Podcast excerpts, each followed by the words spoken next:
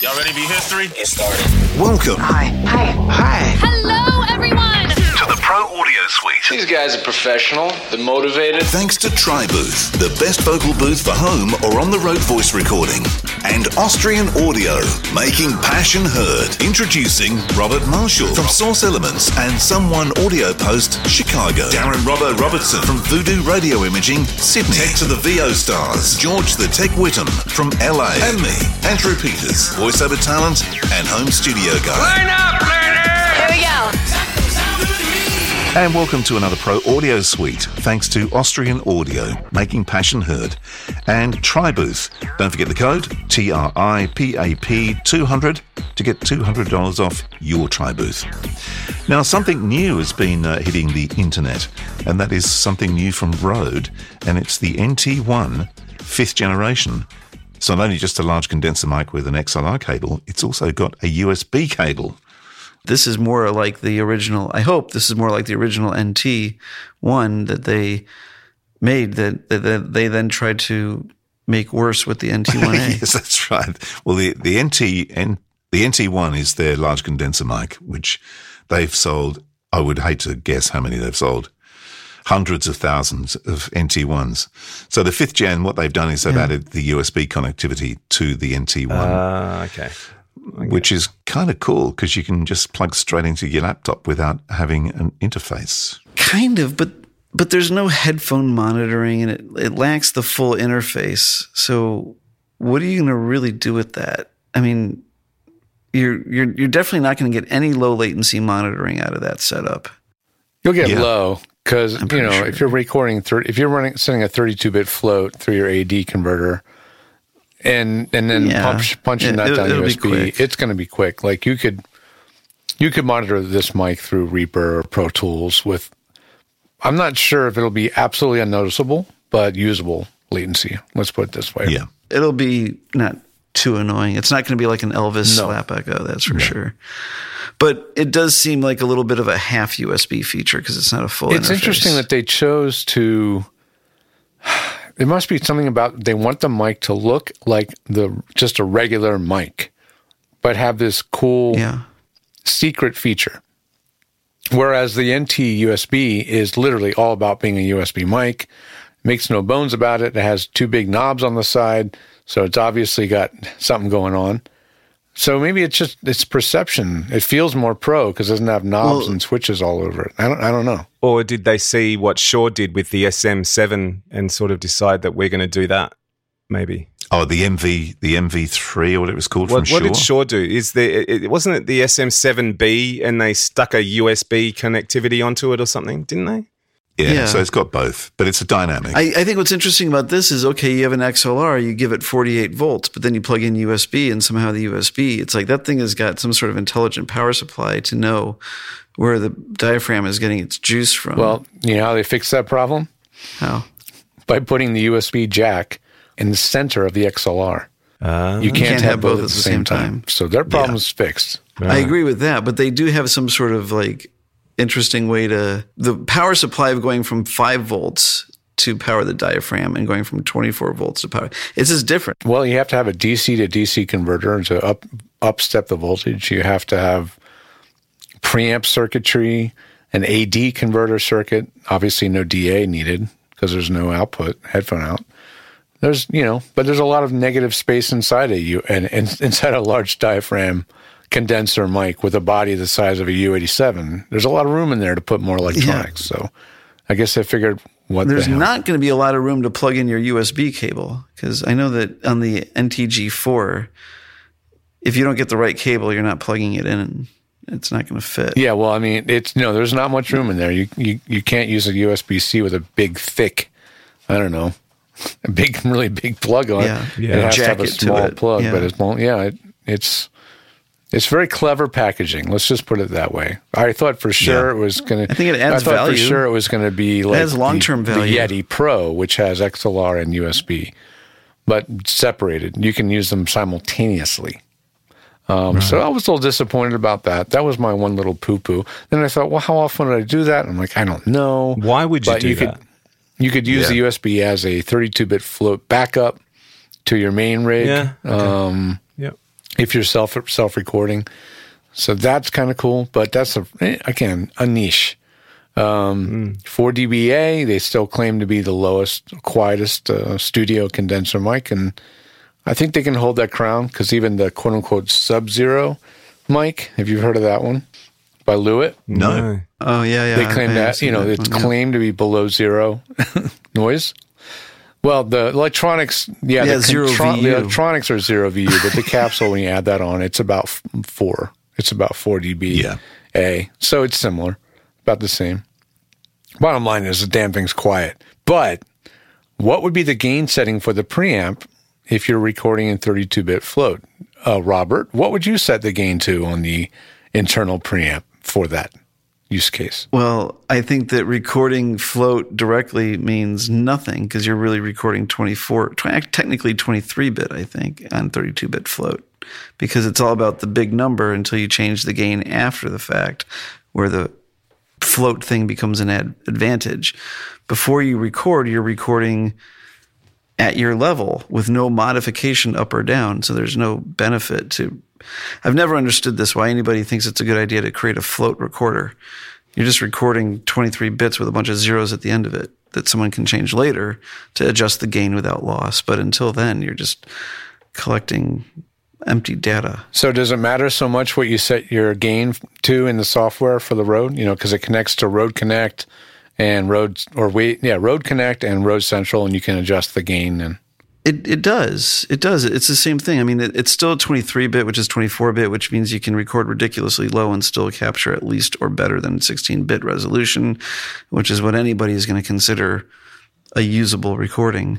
So it still has that same thing, but I'm just saying when you record directly into float, you're filling the first side of the of the word, the, which is like the description of the waveform. You're capturing that waveform at whatever bit depth you can. And then the advantage to float is later you give somebody the sound file and they can add or remove gain to it without permanently destroying that description of the waveform. But if you don't get a really good description of the waveform at the beginning, it doesn't matter. So when you record into a number, you would get the exact same resolution cl- recording 24 bit and just file converting the file to float as you would just recording directly into float. Is it about clipping though? Is that, that is that why they've done the 32 bit float? So you don't clip? that's the theory. After the fact.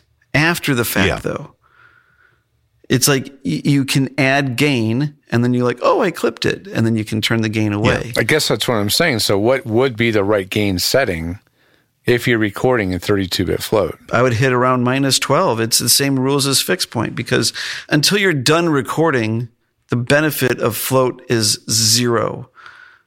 Float is all about post processing or something you do to the signal after you capture it. If you're sending it to a, like the idea of float in real time would be you capture at 32 bit float and then you send it into a compressor and you compress the hell out of it in a compressor and normally it would distort, but then you can just turn the output gain in the compressor.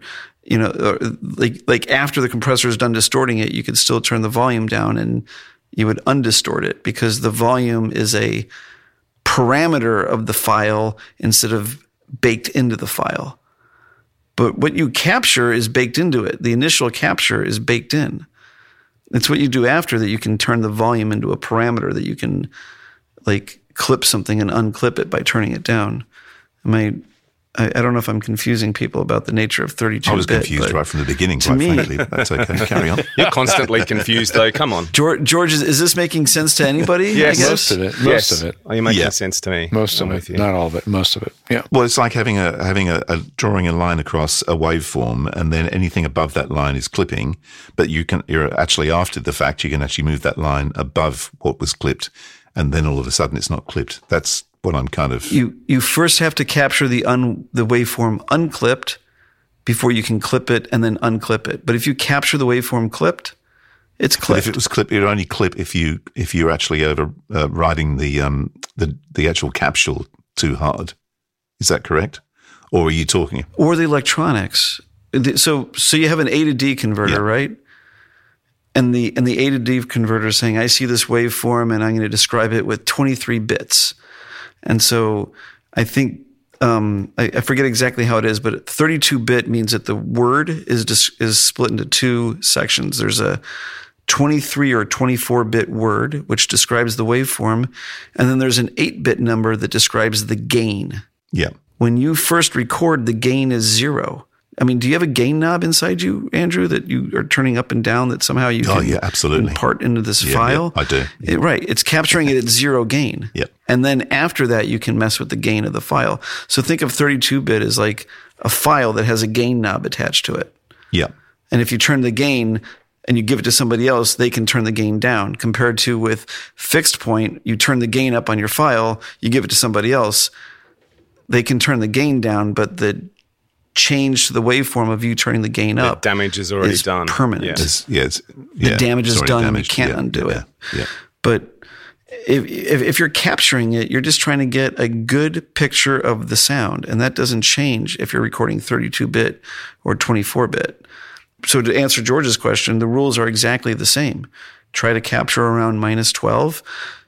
Really watch out if you're getting somewhere between minus three and minus six, or minus six and minus three, and really don't try to hang out above minus three um, because that's truly like you know your headroom. The, the exact same rules as 24-bit recording, I Yeah. think, because there's no benefit like to recording directly. To I found a 32. really good article about this just now on Sound Devices website, sounddevices.com. Mm-hmm. They have an article called 32 bit float files explained, and it really gets into the math.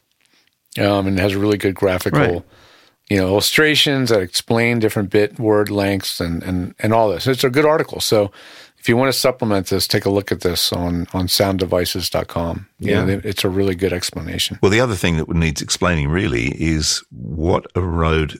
Who are they targeting with this microphone? I think that people who want to get a USB microphone, but in their heart know that if it doesn't have an XLR jack, it's probably going to be a limited investment. Like the mic will have more uses, more professional uses as an XLR mic compared to a USB mic. The thing I think would be a plus for, for what we do is that, you know, imagine you're on the road, you take that mic with you, you've got your interface, you've got your laptop, you're about to do a session and your interface shits its pants. My Rode AI one never shit its pants. Yeah, that's good. What if you're on the road and you've been partying the night before and you shit your pants? yeah, there's, there's that as well. Just while you're sitting on your interface. That's it. Yeah, yeah that uh, wouldn't be dear. that wouldn't be good. That would not be good. Well, I, I, I think it's for, well, it's obviously a miss for multiple audiences, but I think it's mainly for creators. Yeah, Yeah, are going to talk into a camera and with the Yeah. best possible sounding mic captured directly into their system. Yep. Um, Yeah. And then they've got an ATEM, blah, blah, blah, you know, some super duper video switcher that's shit for audio. So now Yeah. they have two different audio streams. They have their mic stream and they have their ATEM, which, you know, I've talked to enough creators and, and media producers to know that the audio in an ATEM, those little Blackmagic video switchers that people love, mm-hmm. is Yep. crap. So for them to buy a mic with a great sounding AD converter, plug and play and go, and mm. Just add it as an input in their OBS or whatever their video switcher. Are you guys hearing all the uh, Yeah, I am. notification Yeah. things? Not Damn it! You should have told Yeah. me. I'm sorry.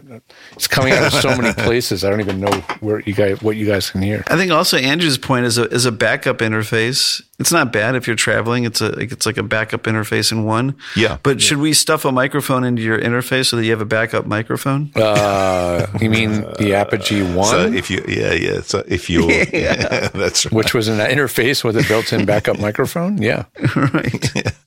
it's one Oh of the few, God. one of the only I know of. Do you know of any other audio interfaces with a built-in backup microphone or a microphone at all? I believe Roland made the like it was, it was the Roland Cakewalk interface, and I believe it had a microphone in it for some bizarre reason, like a little square hole in the Uh-huh. thing.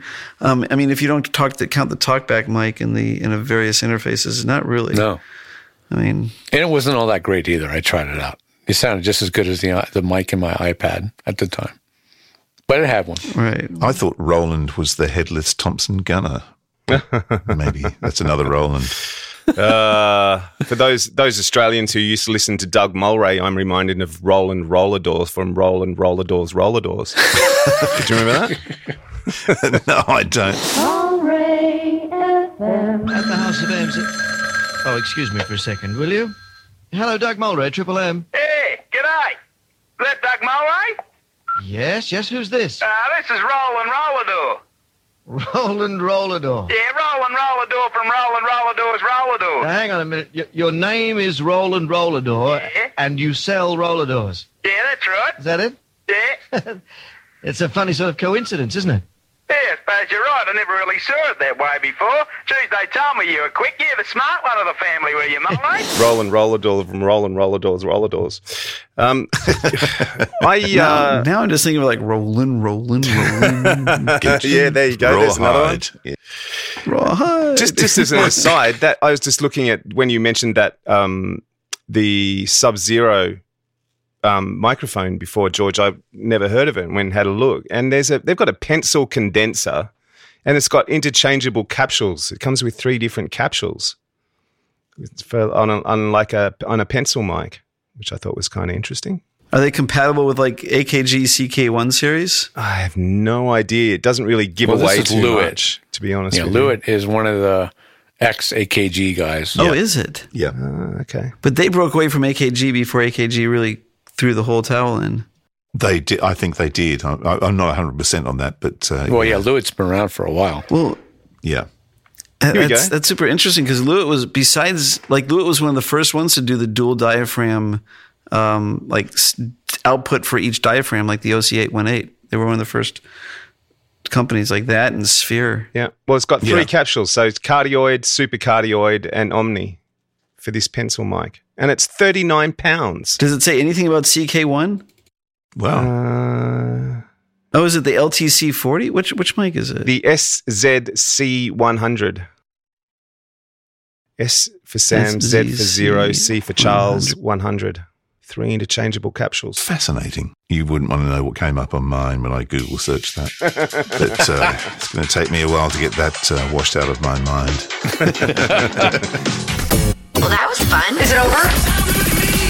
The Pro Audio Suite with thanks to Tribooth and Austrian Audio.